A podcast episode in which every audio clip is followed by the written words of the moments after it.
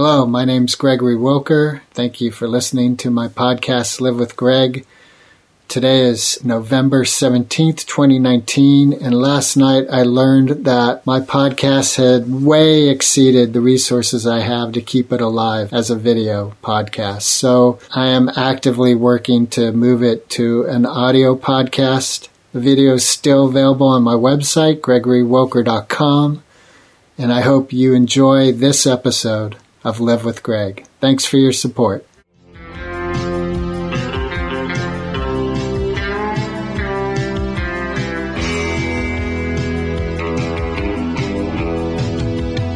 It's a beautiful world we live in. All right, we're here with another episode with, if you don't mind my saying, you really are one of my heroes. Oh, thank you, Greg. You're I welcome. appreciate that. You're That's welcome. Nice of you to say. We're here with Michael Pritchard. Did I pronounce your last name correctly? absolutely, All right. absolutely right. So, where to begin? Is there anything on your mind that No, man, my, my mind's like a blank slate all the time. I tell all the kids, life is like a giant canvas. Throw a bunch of paint on it, like the shirt. It's perfect. Be an artist. Be art. let me ask you this Anything, then. yeah. On on your life travel, Yeah. Have uh, I just saw Pee Wee Herman's new movie on Netflix. Yeah, I've not seen it. Yeah. It's really good if you Oh, like okay. if you like Yeah. him. If- Yeah. And um, one of the things this has come up a lot in stories at the Yeah. very end. In essence, he faces himself as the devil. Oh know? wow. And um, Hmm. and I've seen that scenario come up a lot. Where, Sure. You know, the final challenge is You have to look at yourself in the mirror. right, To yourself, yeah. right. So, have you seen yourself in the mirror? Always, yeah. I've been seeing myself in the mirror for many, many years now. I've been in uh, a long time in recovery, and that's the first thing you do. You have to take a long look. There's a really wonderful line that says uh, by uh, Oscar Wilde Be yourself, everyone else is taken. Right? And so I learned a long time ago to be myself and to be fearless in being myself. And uh, I went to the University of U, and inside, I guess the best way to describe that is I tell children don't overstand, understand. And a kid raised his hand and said, Don't you think we need to understand as well? And I went, Wow, what a line. So if you understand yourself, then you're on you're on a roll. And you understand yourself and you understand yourself, you're good. And I am. What is that process of understanding? Well, I mean, I meditate, I pray, I spend a lot of time in prayer and spiritual, it spirituality and nature. Um, I'm extremely grateful. I'm a person of great gratitude and a servant's heart. I do everything I can to help make things a little bit more nurturing and comfortable for others. I take time for myself to be generous to myself. I get a lot of downtime. I get away from it all. I pour a lot of energy out when I'm performing. Like yesterday, I was in front of uh, children, kindergarten through uh, seventh grade, and pouring out lots of energy and making them laugh, and then getting them up to share their pain and sorrows. If you want to help understand life, listen to sorrows.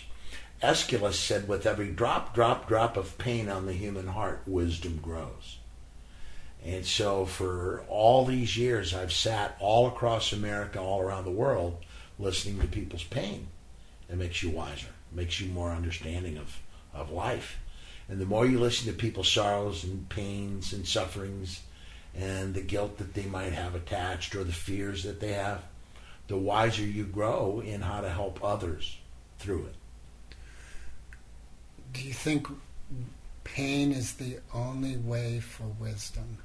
No, I mean, uh, there's a lot of uh, ingratitude. There's a lot of wisdom in gratitude. You know, that's that's being, you know, I call it being grateful, not hateful, and uh, thankful and tranquil.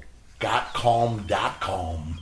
You know, find that find that thing that's inside you, that center. You you're you're your own sanctuary. You're your own oasis. You know, you be looking around for the external oasis, but that's inside you. And if you don't find that, you're not going to make it through without a lot of conflict.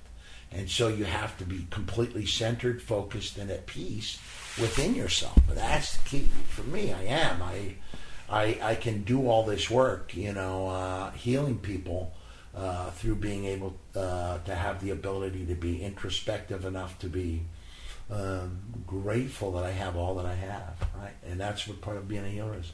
Just talked this to my son who's a doctor. You know, there's a book out by Atul Gawande. Please buy that book, folks. it is called Being Mortal, and it's about his conflict looking at having to let go of his father in life, who, he, well, although he was a healer. And uh, death is a doorway. You know, that's all. It's just a doorway. Everybody's afraid of it, and fear is the little dark room where negatives are developed. Everybody's afraid. Oh no, you know.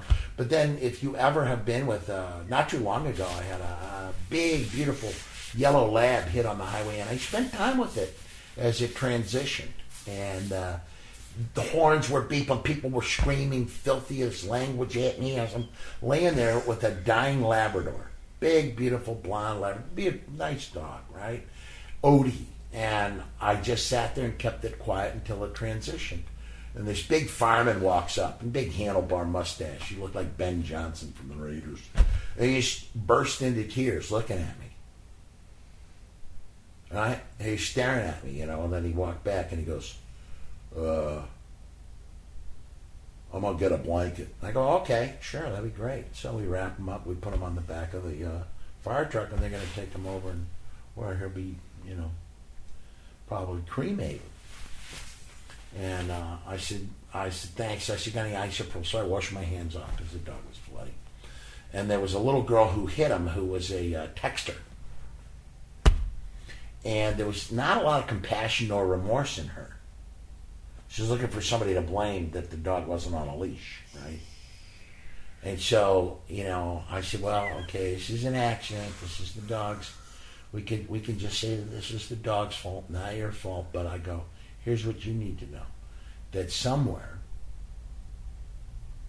this dog's tail would wag when somebody would come home, and they were lonely or they were sad, and that dog was there for them. So this is a living being thing. And she looked at me and she goes, Are you like some kind of a like guru teacher or whatever? And I was like, kind of, like a guru teacher or whatever. And the the fireman is like standing there and he goes, I just gotta tell you something. I don't even know who you are, but I gotta tell you, I hope you're around when I die. I started laughing. Well, let's hope not, pal. You know, I mean, I know. I mean, I know what he's saying. What Right. he's saying is, you want to when you're dying, you want to be comforted and nurtured, and that's the thing. When I work in hospice now, I've noticed that dying people are a lot like uh, preschoolers again. They want to be nurtured. They want to be read to. They want to be treated softly and gently.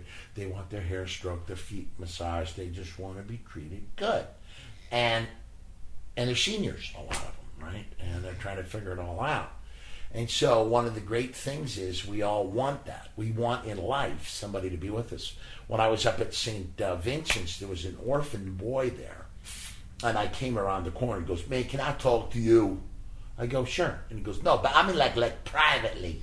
I go, sure, sure, sure. And he goes, no, like I mean like nobody else around. And I go, sure. I go, yeah, where, wherever you want. So we walked around the corner to Father Dave Giorso's office, and I sat there and I said, what do you need? And he goes, nothing.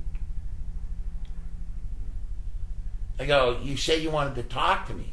You said you want to talk to me. He goes, no, I just really wanted to just be with you. And that's, you know, to me, Greg, that's what we all want. We all want to have somebody to be with, be with us. And here's a, a kid who's got no mom, no dad, no family, and he just needs somebody to be with him. And we all want that because we could all be out there in the middle of the world lonely, Yeah. and there isn't a person that hasn't had that loneliness, right? Yep. So Yeah. go. And and and if you're wise, you are that person. Right? There's the Yeah, there's there's the key. You're that person that everybody wants to be with. And how do you form yourself? How do you create yourself? I remember I was on a na- native reservation. I said, "Well, we find ourselves." And the elderly shaman lady walked up and she goes, "You are totally wrong, Mike. We do not find ourselves. We create ourselves." And I went, whoa, dude, Keanu Reeves shot.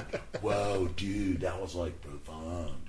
And but if you create yourself to be that person for others, that people want to be with you, we call that friendship, relationship, partnership. We call that healer, nurturer, comforter. We call that guru. We call that uh, shepherd. We call that priest, rabbi. We call that shaman. We call it whatever it, it, it takes to become that for somebody. That's a good journey. Yeah. Make sense? Yeah. Yeah. I've noticed that that becomes more difficult the more intimate a relationship is. You know what? I mean, if you're not at that intimate level, it's not going to work. I mean, if you haven't removed that wall, that's a spiritual firewall. If you don't have that intimacy, you're not going to work. You know, you have to have that. You have to be able to talk to people. You look to. I mean, for me, there's nothing more intimate than helping somebody die. That's even more powerful than sex. It really is because they're leaving. They're not going to be there. Now, somebody who's getting healed through a sex act or or is making love to somebody, you you you got a second chance, or you you screw that up, you know, somebody will give you a second chance. Dying, That's true. you got one shot. That curtain's You coming better down. be you better you better be intimate. You better look in their eyes and you better say things. This is what I say to them all the time. Man, a guy the other day goes, You know what I do? I spend all my damn time hiring lawyers I hate to defend me against family members I hate more. I go, wow, there's a swell life. Well lived, gathered all that money to amass a given. Then I had another guy the other day, and he says, you know what? I I spent my entire life, uh, you know, amassing a fortune, and I bought a forty-three thousand dollar watch that couldn't tell me what time it was in my life. Dude, seriously. And then the third one was an elderly lady. She's a wealthy heiress. And I was sitting there looking at her. I said, she goes, Big Mike, don't look in the hallway. See if them vultures are out there getting ready for trick or treat. And I go, who are the vultures? She goes, my relatives. They're here for trick or treat. They want me to give them some. I haven't seen them in 17 years now. They want something because I'm dying. And she's a wealthy woman. I said, it must be awfully lonely to be you. And she goes, she, we trying to hurt my feelings? I go, no. I'm just making a remark. I go, man, I'm, it's a pretty lonely place you're at. And I said, I'm glad I'm with you. Because I don't want you to feel lonely. I go, maybe here's the thing. See, I tell her I unconditionally love people. I'm not judging you. Mother Teresa's line is, if you judge people, you'll never have time to learn to love them. And I said, you know, throughout your whole life, you had so much money. You looked down your nose at me and felt sorry for me. And now you're dying. And you ain't got a friend in the world or somebody to love you, except for me. And I'm feeling sorry for you.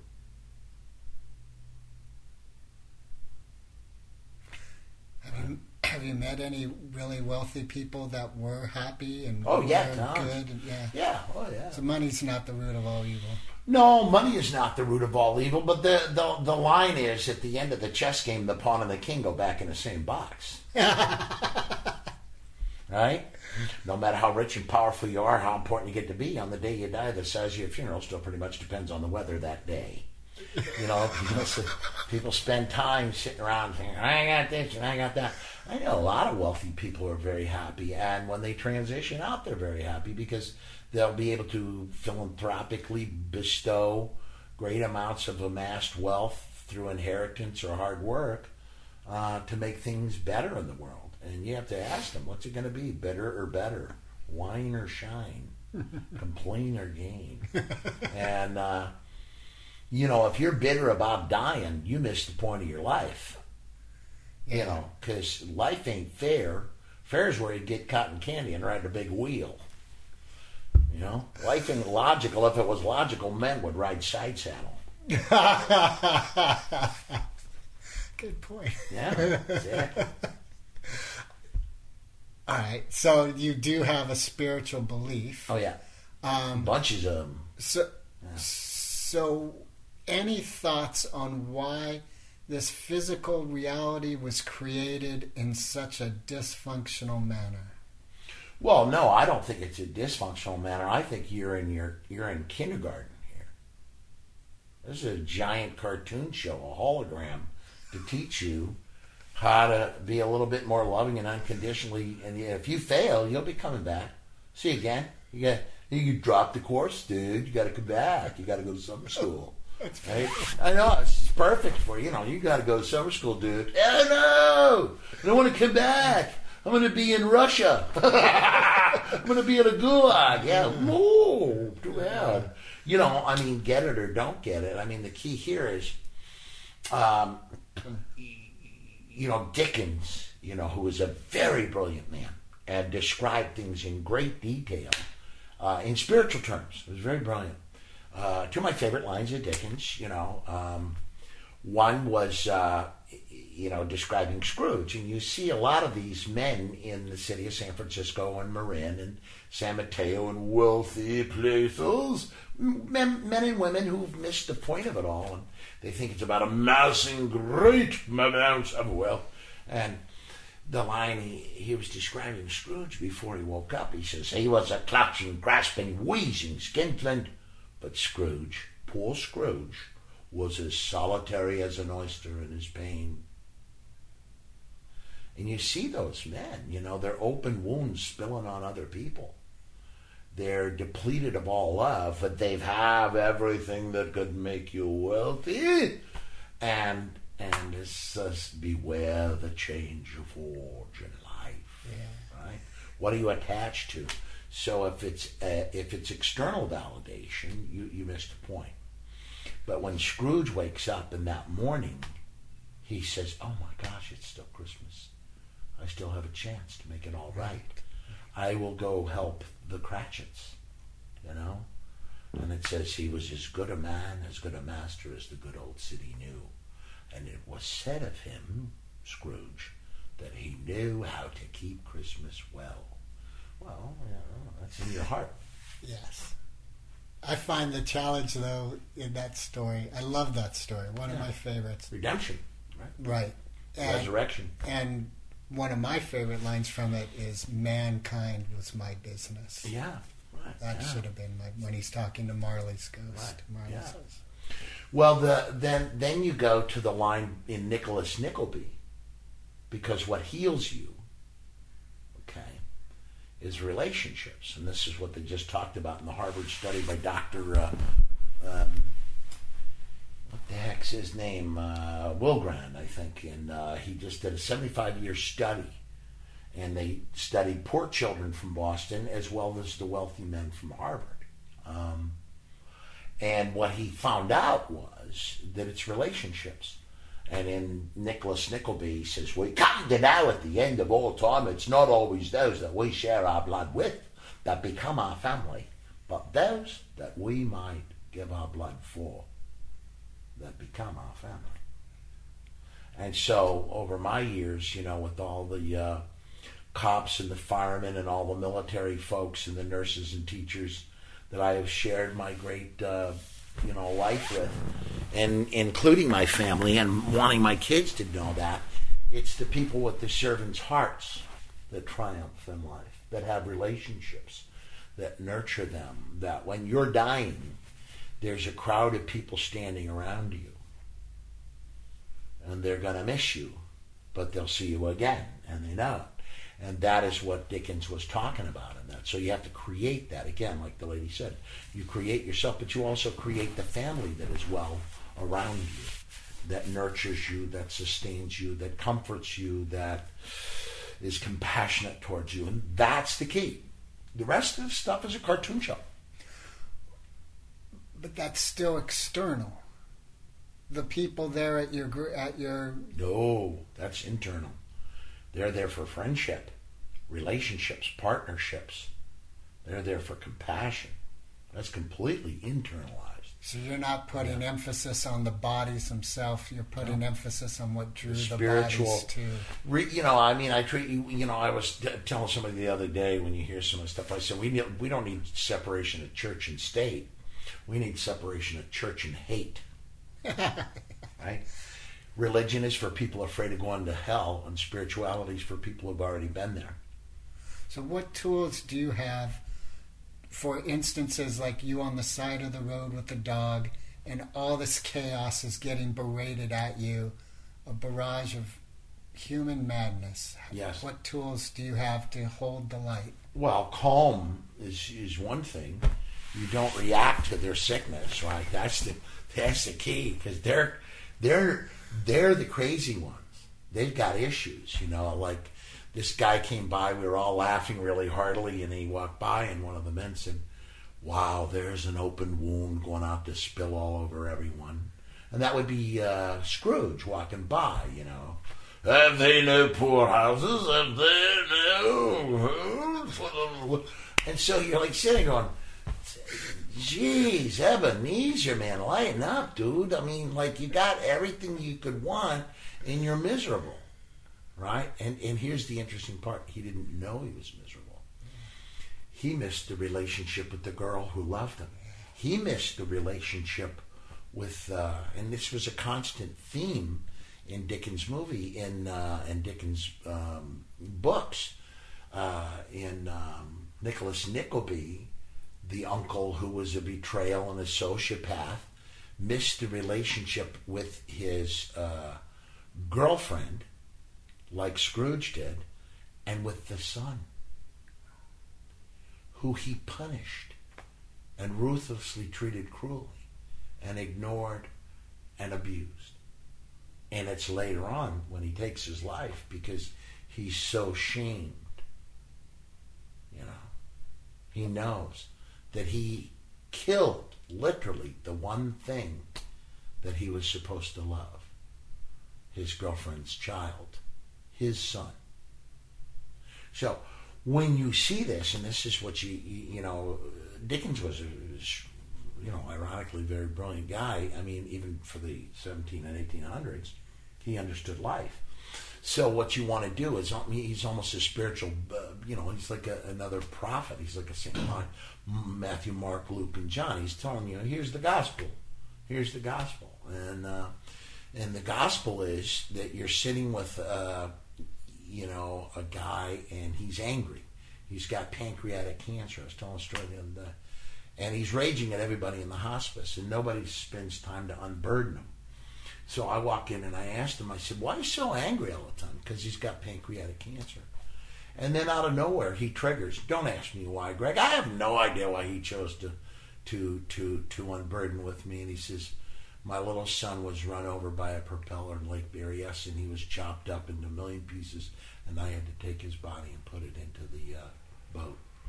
And then my wife left me, and then I never remarried, and I've always had to deal with that my only child, five years, and uh, you know, oh, and the nurse who had been condemning him, she had run out of the room, right? And uh, you know, and so then you, now I understand, right? Unaddressed grief turns to anger, the anger to rage, the rage to violence. Violence has two directions: outwards towards others and inwards towards the self. Right? Yeah. So if you're wise, you know, I mean, really wise, you know, brain wise, heart smart, you're sitting there and you're unburdening. Somebody's giving you the confession, and they need to to unburden before they transition over. That guy went over so easy. Three days later, because he had laid the bag of rocks down. Yeah. Right. And there was someone there to hear him. Well, yeah. I mean, you've got to have somebody here to hear it. You know, I mean, if they. uh, a tree falls in a forest, right? Well, if a confession is given in a hospice and nobody hears it, is it a confession? Is it an unburdening? You know, if you're talking into your pillow, it's not going to work. So you got to have some moronic, big, goofy guy sitting there listening to you. Yeah. I qualify. That's one of the books that I really appreciated reading was A Course in Miracles. Sure. Jampolsky's great guy. And Yeah. one of the things that I kind of love about it is God, for lack of a better word, the creative essence, is saying, You didn't make a mistake. Right. There is no sin. It just, whatever you are imagining, Yeah. It's Yeah. not there. It's not there. Well, I mean, there is no struggle between the light and the dark. When the light arrives, the dark is gone. Right? So eliminate the darkness. That's what I loved about the little girl. I said, you don't have to blow someone else's candle out to make sure yours shines brighter. This little girl up at Hamilton goes, Mr. Mike, if you do go around blowing out other people's candle and bullying people, pretty soon you'll be the one in the darkness. I went, wow.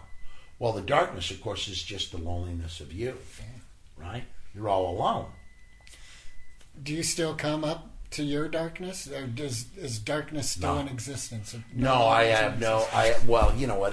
What it is is if if you truly come to the accommodation that you really like yourself, you're never in the darkness because you're always a light bearer. And if you're a light bearer, you're not afraid of the dark. And then it goes back to that line: fear is the little uh, dark room where negatives are developed, right? And so if you see that. And you see all these fearful people, they just don't like themselves and they don't want to be alone. Hello? And so if you like yourself, you don't mind being alone. In fact, I find it, you know, and it was like, yeah, dude, you know, you're self-absorbed. You should, you could drown. How many of you does it take to screw a light bulb? One, I stand still and the world revolves around me. Well, you know, that's not the case. The case is this loving yourself, nurturing yourself, compassion, you know. I mean, because you could extend, overextend yourself. And I, you know, anybody who's a healer can do that. What's the difference between a codependent and a zombie? Eventually, a zombie will move on. so you have to you have to take care of you, and part of taking you is alone time. Uh, I noticed that about uh, you know all my friends who are great healers. They had to have that alone time. You have to get that downtime. I always consider it. it- People looked at me. I said it used to remind me of me and uh, watching Maxwell Smart. There was a robot on there called Hymie the Robot, and he would just shut down and go, "Well," I said, "That's me." I mean, I'm the Energizer Bunny, and then all of a sudden, when I shut down, people are going, "Are you okay? Are you okay?" My kids, are, my wife, everybody's, "Are you okay?" And I'm going, hey, hey, hey. "Feel just swell. I'm good." I don't want to spend a lot of energy. I don't even want to talk, you know.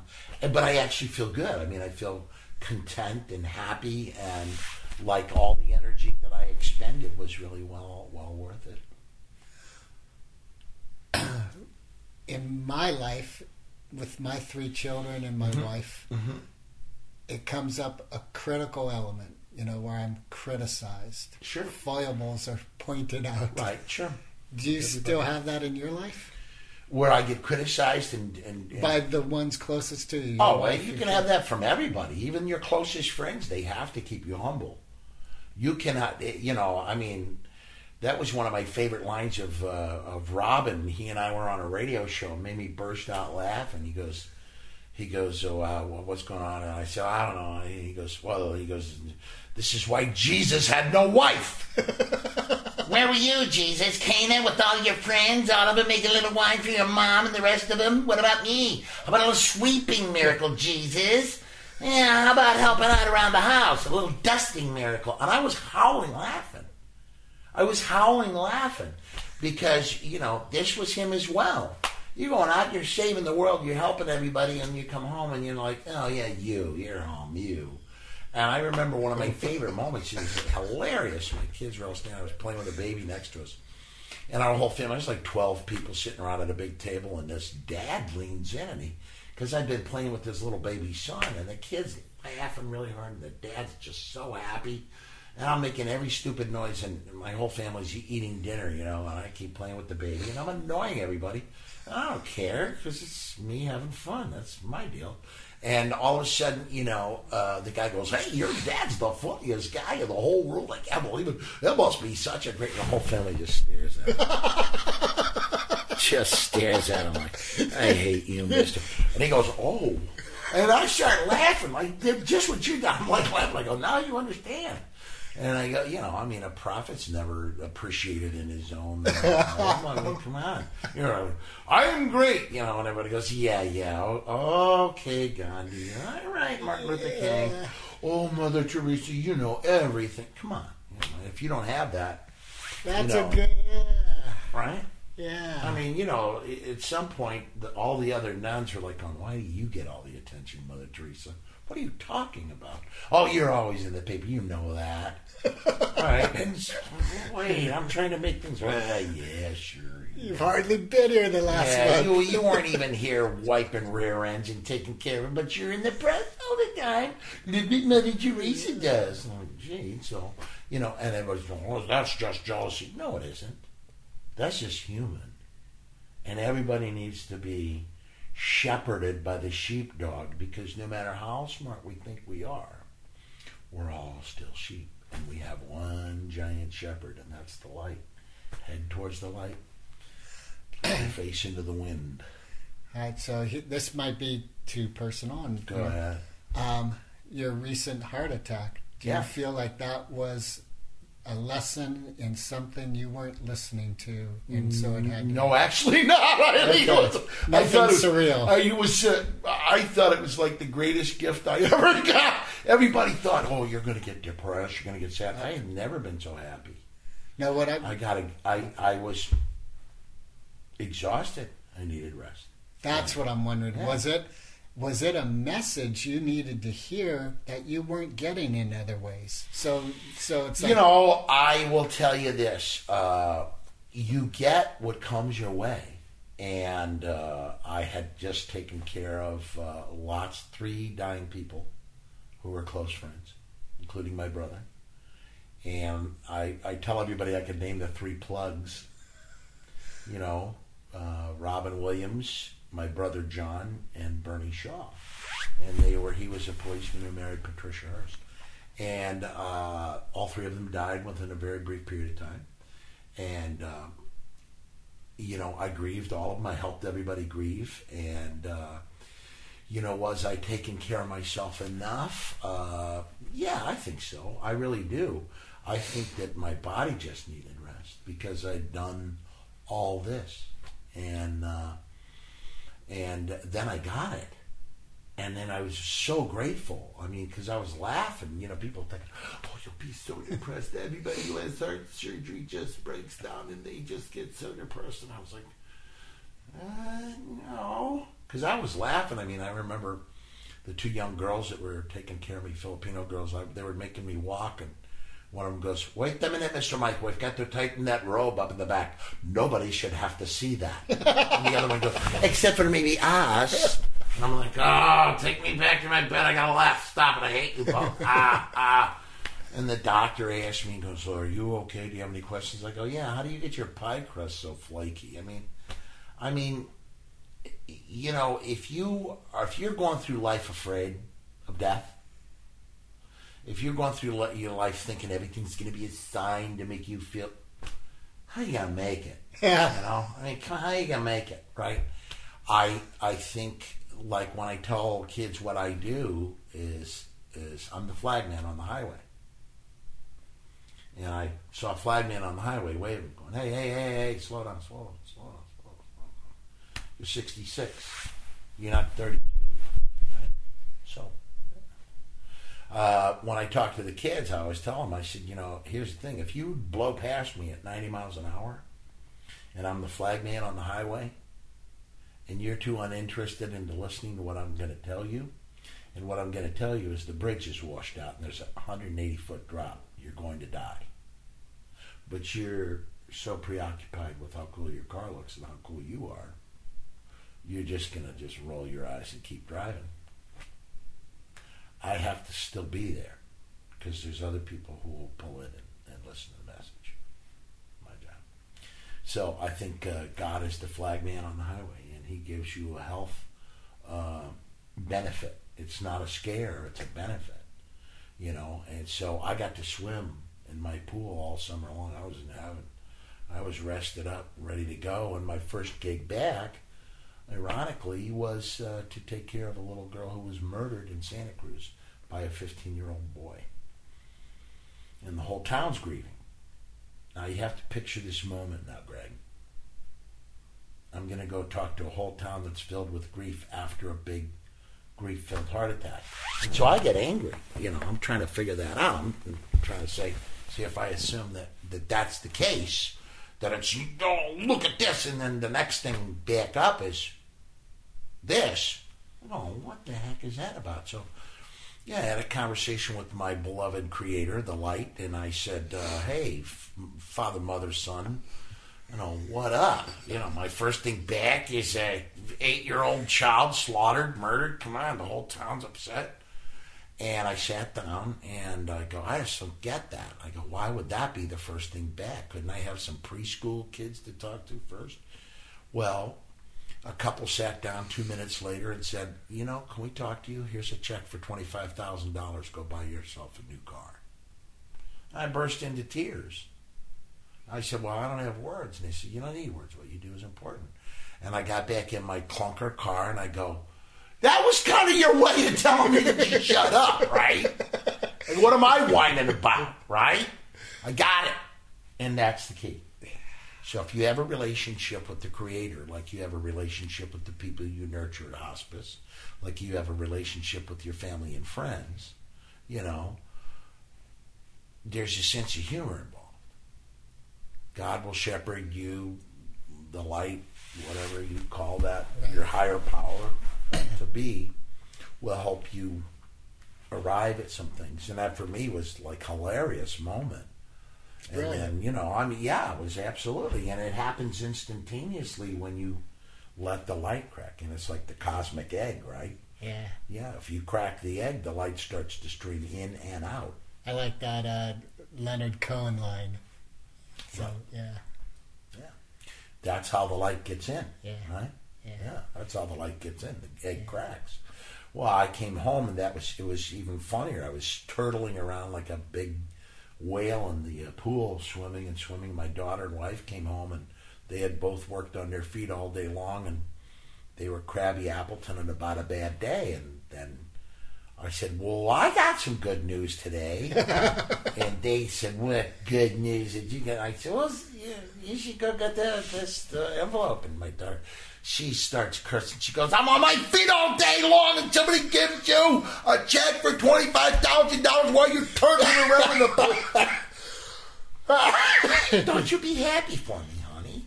Right? And so you have to laugh. It's called family life. yeah. So family life is what it is. It is what it is. And, you know, sometimes it's joyous, sometimes it's troublesome, sometimes it is what it is. It's a challenge. But, you know, you're always going to have, there's no place where you won't find criticism from somebody trying to explain to you that you're not all that you think you are and how important you are is, is not as, you know.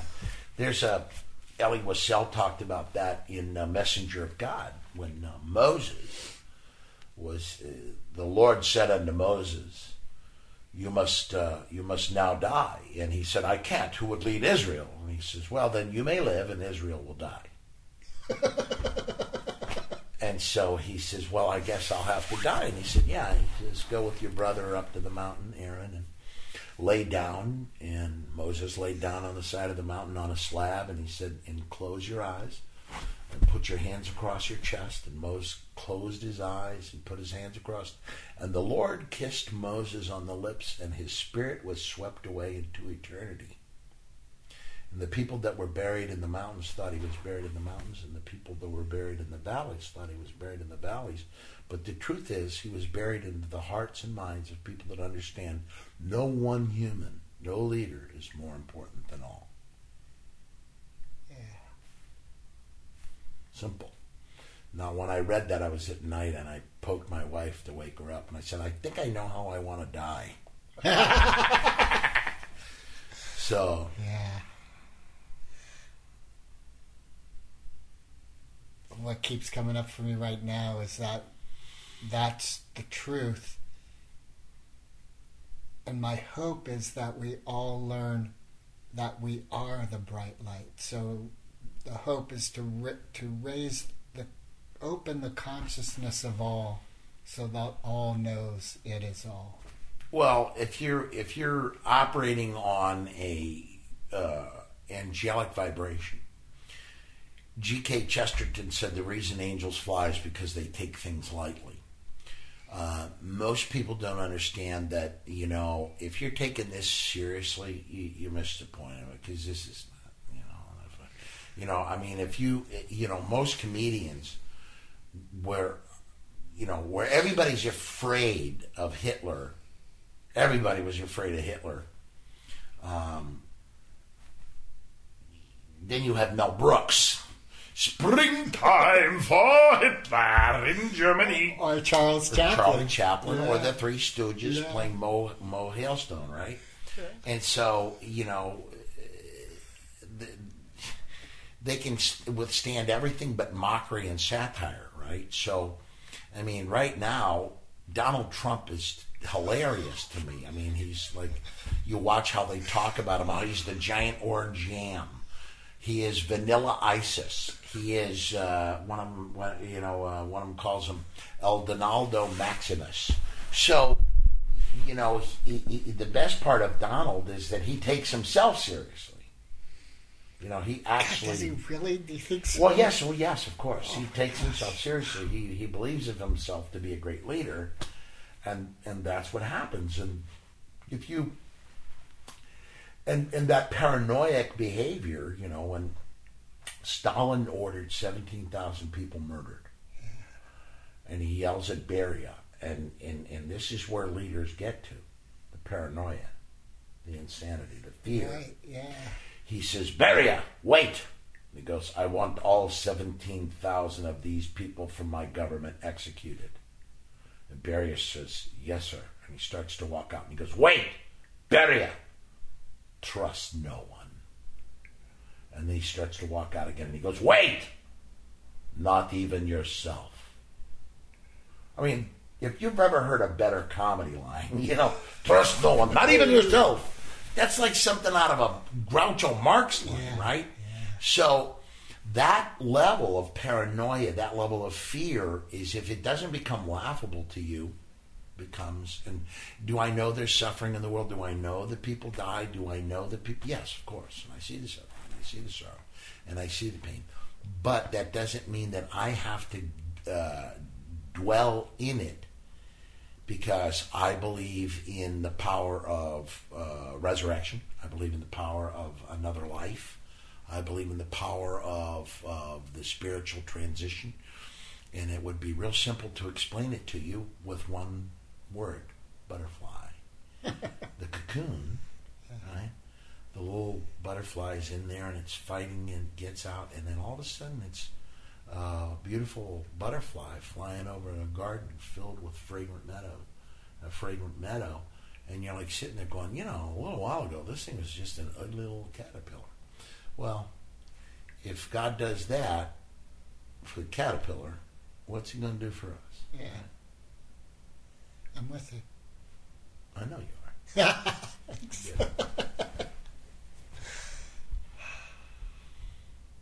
It's a good life. Oh yeah. Well, it's it's it's an amazing life, and I mean, if you just you know, I mean, if if you're afraid of, of seeing suffering, and and you should only be afraid of suffering if you're not doing anything about it. Dr. Martin Luther King said, There'll come a time in your life when you can do the right thing or look the other way. If you look the other way, you're already dead. Yeah. You'll go on breathing to the end of your days, but you'll already be dead inside yourself. Right? And uh, I tell children if you do not know it is bad, but if you do not want to know it is worse. And then you remember that line from uh, To Kill a Mockingbird Daddy, why is it up to us in this small town to stand up against hate and ignorance? Well, Scout, said Atticus, you come to learn. It's not how you come to learn to live with other people that's important, but how you come to learn to live with yourself that's important.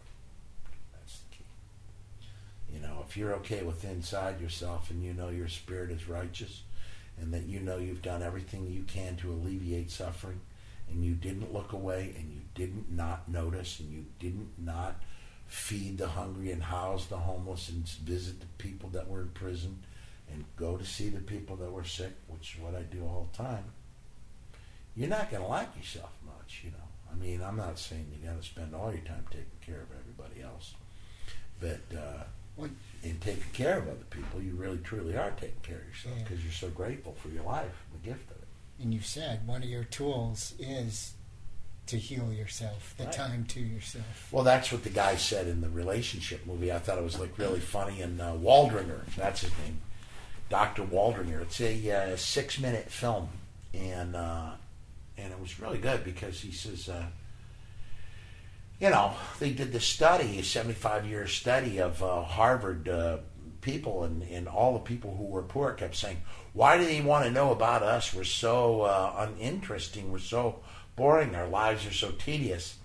and then showing you what egos are built at Ivy League schools. The doctor says not one person from Harvard said that. I heard this, Right. yeah, yeah. And what he's telling you is, you, you know, ego is in some ways extremely good because you're thinking, I am an important person and I can make a difference. Now, if you're a solutioneer, if you're helping other people, that's good. If you're a person who's amassing amassing a great fortune for yourself and just you and your friends and family, and you become greedy and indifferent and dispassionate in the ways, you will be taught the hard way.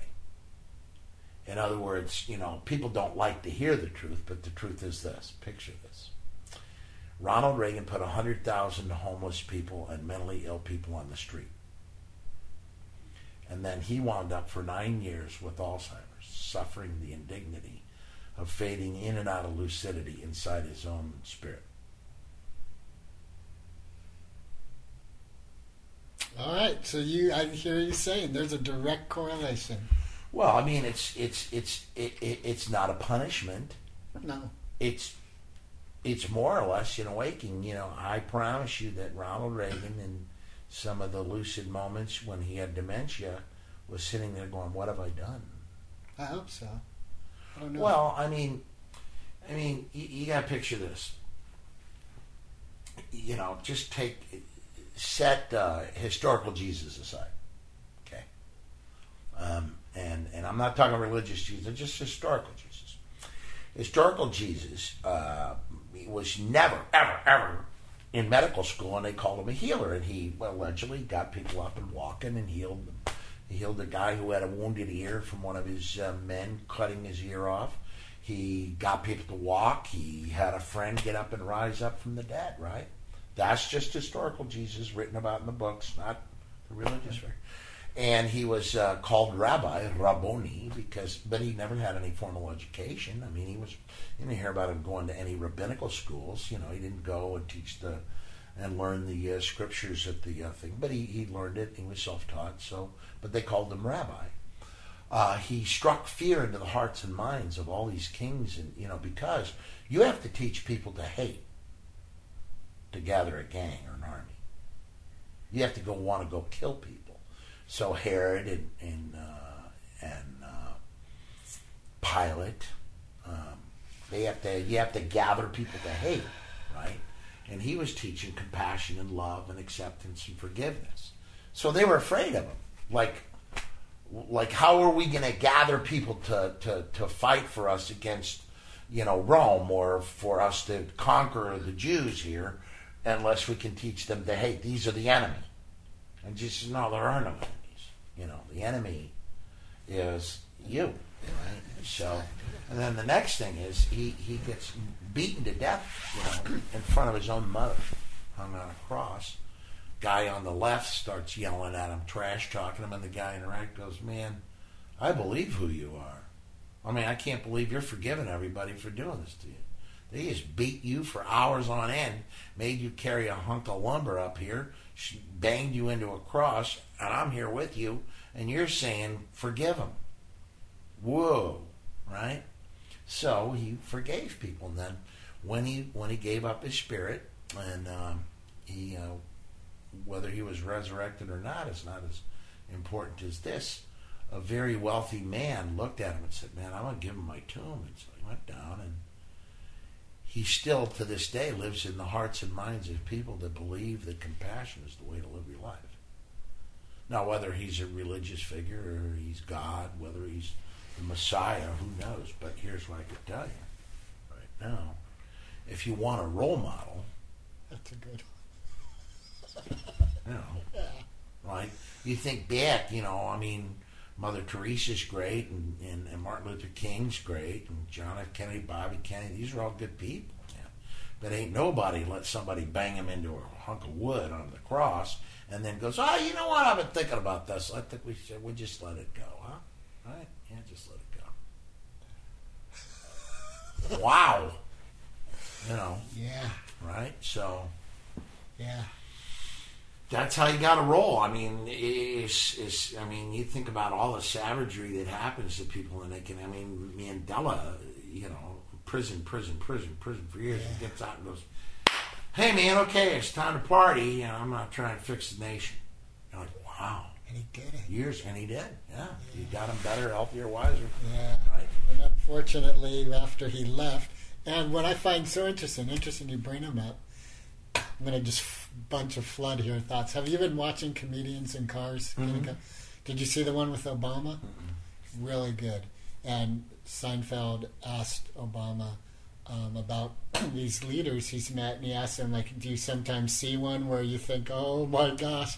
And Obama said, "Yeah, now and then." He said that in essence, from my recollection, what Obama was saying is anyone in power, they're going to lose it eventually over a period of time. It should be a Right. f- a, short lived Yes. thing. And Mandela said the same thing. Like, I think they wanted him to continue on. He said, I, in good health for the country, for all, I shouldn't do that. The Incans used to put people on the hot seat and you'd scar your rear end. So anytime you felt like you should criticize the leader, you reach back and you touch the scars on your ass, just to you remember, right? So what I try to tell everybody is, you know, um, if you're if you're wise, you take the Lao Tzu philosophy, which is the great leader pushes, coerces, cajoles, encourages, and when they have all arrived at the destination the great leader had intended, wisely, the great leader remains totally silent. Just get them to get where they need to go and try and live a servant's heart. I, I mean, all my life, you know, you just kind of, you got to be that shepherd them along, right? Shepherd them along. And boy, don't look for recognition or approval. They're fleeting at best, right? And that was my favorite line from a kid. I said, What you learn? She goes, Well, don't look for recognition or approval. They're fleeting at best. Then you got to look for, you know, try to do the best you can for everybody try to be a good person. Well, I said, I said, This kid's like really smart, right? And uh, I go, How did you get this wise? And she goes, Just a lot of sorrows. Yeah. Smart. yeah.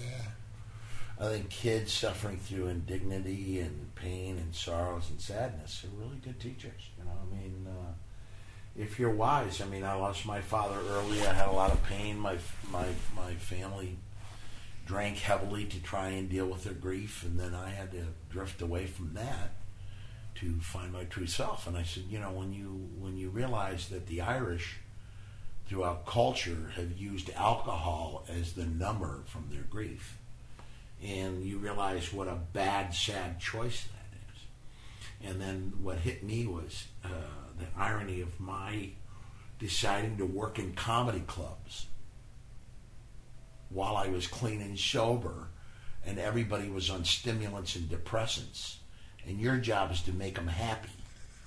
There's a genius move. Good, good career counseling. Yeah, good career work, right? I think I'll go into the clubs where people are on stimulants and depressants, and they're all overstimulated till they crash into the wall on cocaine and then drunk, and I'll try to make them happy, right?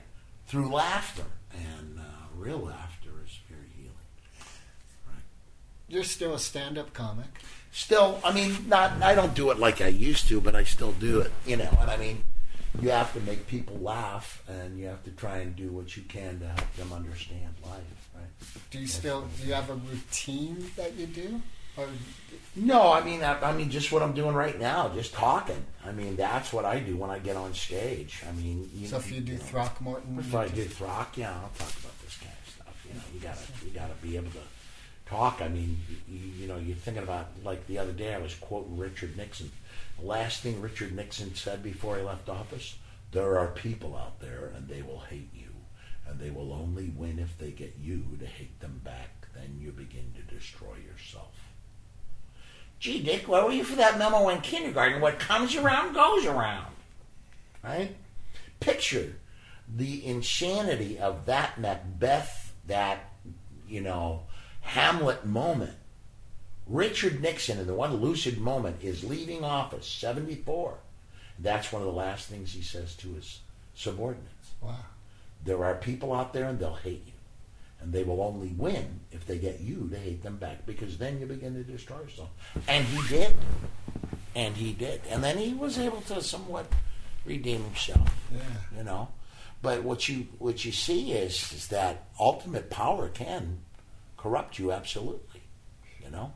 If you read anything, I read lots of stuff. I mean, Nixon was a sad, sad, tragic figure. Yeah.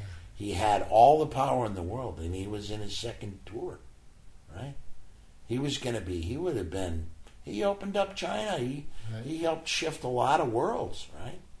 And then all of a sudden, you know, he tries to get Dick Helms to cover it up at the CIA, and Dick Helms says, "I uh, no, no, I don't think so, Dick. No, we're not going to do that. No." Fact, Dick, you and your guys, you're going to have to, you and Egil, Bud, Krogh, and Colson, and, uh, you know, Haldeman, you're going to have to take the heat for this. Sorry.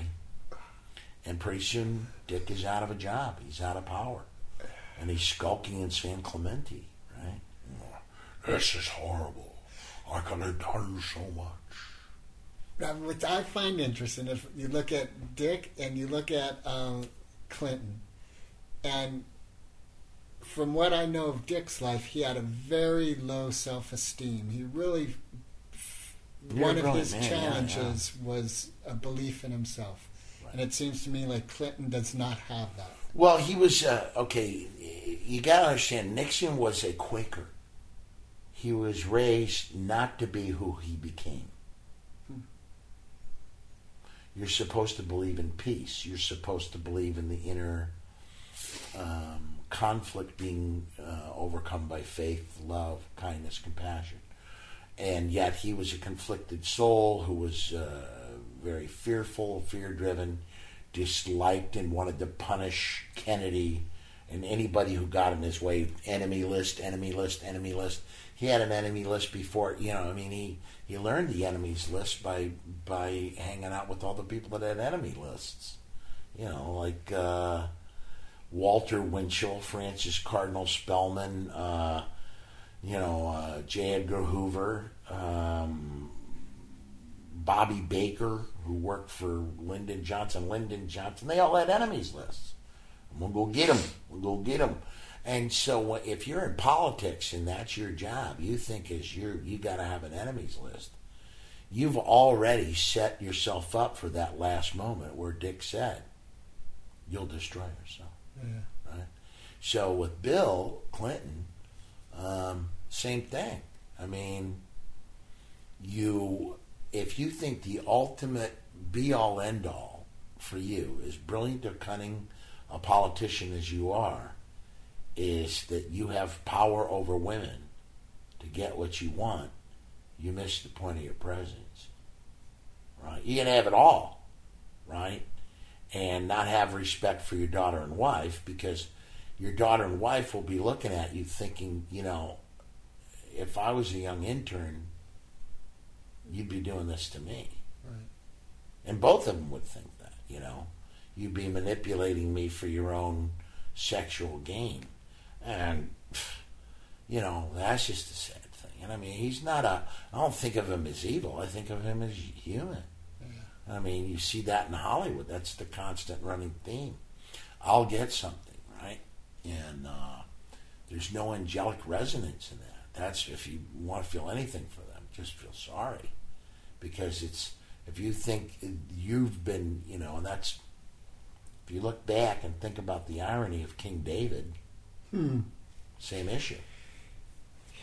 He killed uh, Bathsheba's husband, Husband, yeah, right? yeah. to gain dominance over and you're like going dude you had You know, like seriously, the angels up there going, "Oh no, don't do this! No, no, no, King David, no, don't, not, no." But you got everything. Instead of being brutally punished, he still he he realizes his sins, is heartbroken by them, Yes. and, re, and remains king. Well, and because in that heartbreak, you know, is the same heartbreak that uh, if you look at uh, St. Peter, I mean, the line is God can do amazing, marvelous things with broken-hearted people. It's Peter having looked at Jesus Christ in the, uh, if you're just talking about historical Jesus, right, I'm not right. talking about religious Jesus. You know, Peter's down and he's just told his best friend and God, his Messiah, that he believes is his Messiah, that he doesn't know him. Thrice. And then he gets up and he becomes the rock of the church. God does amazing things with broken people. I see it in San Quentin, I see it in prisons. If you can redeem a soul who's broken in spirit, but it's, you know, like you said, it's the crack in the egg, man. It's the crack in the cosmic light. You can you can shift. I mean, I've seen people you know, renew themselves and and become something. And I'm not talking born again. I'm talking lit up. You know, a spark of humanity, some of the the greatest people that we know. I mean, they come back from the darkest times, and they do amazing things. When you when you're trying to t- explain to, uh, you know, one of my kids was looking at me the other day. I said, "Do you realize that Dr. Martin Luther King lost his life on a weekend? He was down trying to stop these young men had lost their lives. They were garbage workers." And the man, the white man, wouldn't let them in the truck to get in out of the rain. And they were cold and they were wet. And they climbed under the claw of the crusher to get in out of the rain. And he turned it on and murdered them both. And that's what Dr. King said was wrong. That they weren't allowed to get in out of the rain.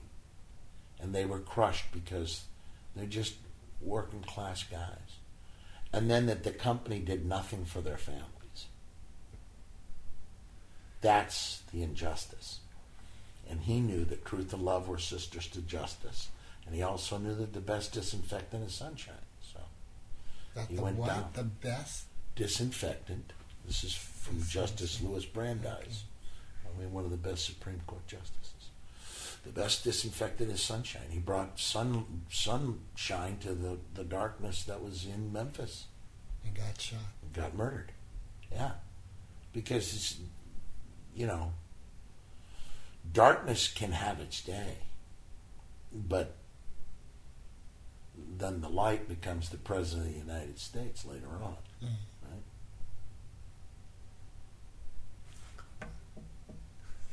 So. Yeah. For you, not me. It's a beautiful, it's a beautiful.